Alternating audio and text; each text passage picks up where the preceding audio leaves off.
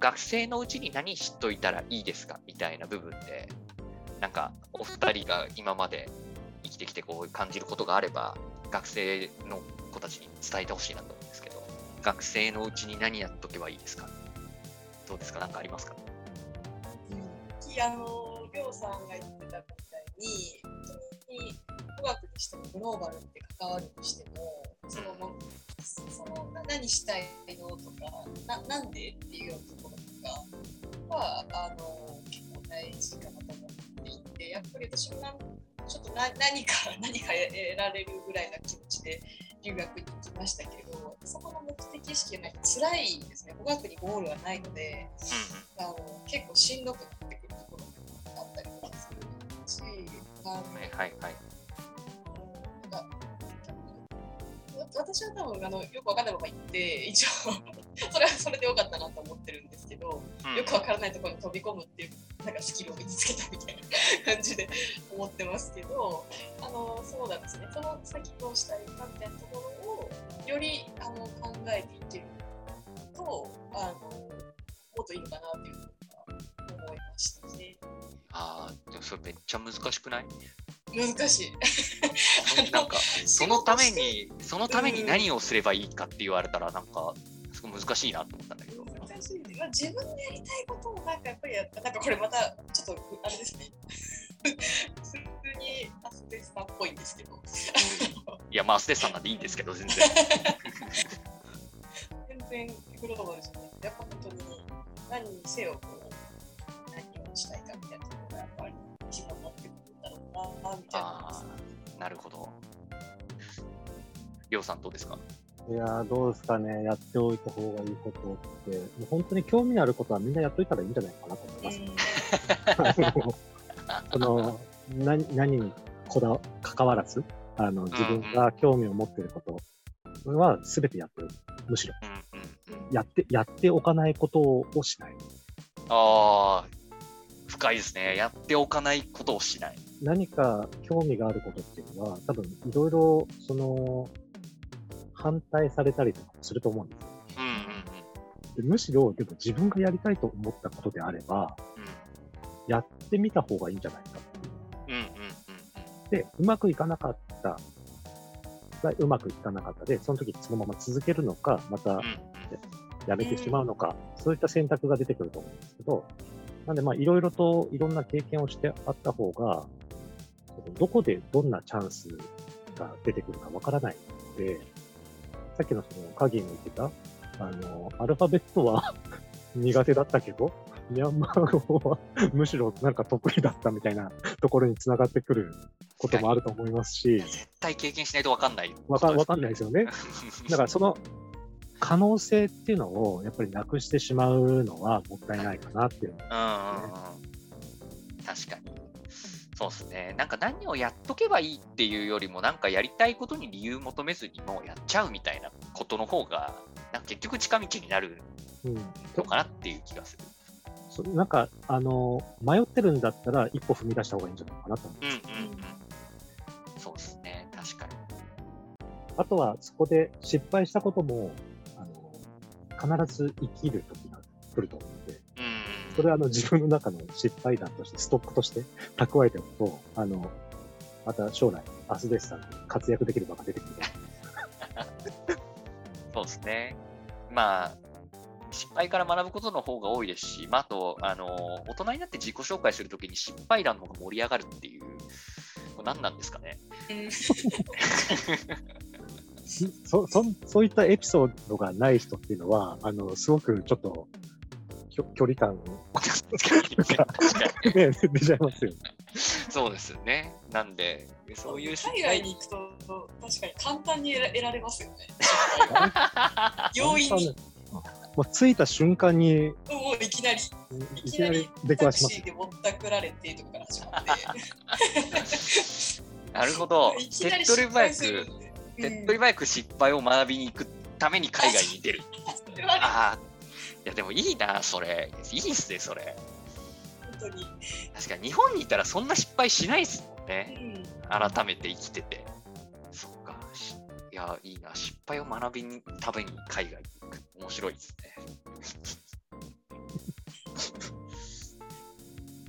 まあ、あと、まあ、なんか結構ちょっとちらほら宗教とか文化の話も出てきたんであれですけど、まあ、まずそもそもなんか知ろうとするっていう気持ちを持たないと、なんかいけないのかなって思ってて、ああ、なんかこの国ではとか相手はこうなんだみたいな。でも自分はこうなんだって言って、じゃあそこの、なんかそこをお互いそれでいいよねってなるのって、多分相手のことを知らないとそうなれないなと思って、なんか日本のトイレこうで、ね、まあ、ミャンマーのトイレはこうで、まあ、そうだよねってなれるかどうかみたいなうん。のスタンスがすごい大事かなって。なんで日本みたいに綺麗じゃないんだろうじゃなくて、そうそうそうそう。日本は日本で綺麗だった。終わりって感じ。終わり。そう、向こうの人は、そう、すごい自分のことを言いたい放題言ってくる。そうかっつって終わるみたいな。それをそのままもうまるっと受け止めるみたいな。そう、受け止めるみたいな、そう、のはすごい大事だなと思うし、いや、それするためにどうするかって、まあ、まあ多分まずは相手のこととか相手の文化とかをこう知るっていう、まあ単純なインプットっていうのもすごい大事なのかなっていうのはうん。うん、なんで、まあ、本当の意味でこうグローバルっていうのを考えたら、ね、まあ、その英語を学ぶっていうことだけではなく、それも英語も含めて、こう、いろいろ相手のことを理解して尊重するみたいなこう姿勢とかスタンスが、をつけとくのがやっぱ一番いいのかなっていうのをお二人の話を聞いてすごい思って、もうあとは言って失敗しろみたいな話ですね。まあ、失敗はね、いっぱいした方がいいと思いますね。あのまあこれあの視聴者の皆さんは、これから数々の失敗をしていくでしょうけれども、はい。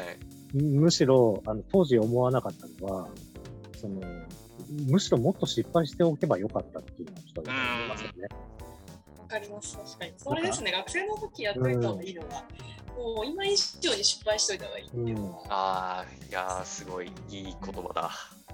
そのその失敗っていうのは、あのその時はですね、すごく大きな失敗って思って、うん恥ずかしかったり、落ち込んだりするかもしれないんですけど、あの時間が経ってみたら、なんなんてことをそんな大きく考えてたんだろうって思う時が必ず来ますから。ありますね。いや、本当に、あんなちっちゃいことなんで悩んでたんだろうみたいな。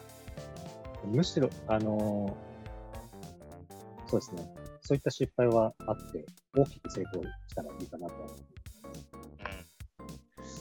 うん。いや、いいですね。いいまとめが入りましたんで、りょうさんのところから。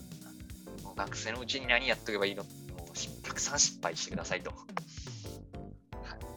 それが、まあ、グローバルだけじゃなくて、まあ、その先、いろいろこう、実りのある人生になるかどうかの、まあ、一つの、えー大事なことだと思いますので。はい。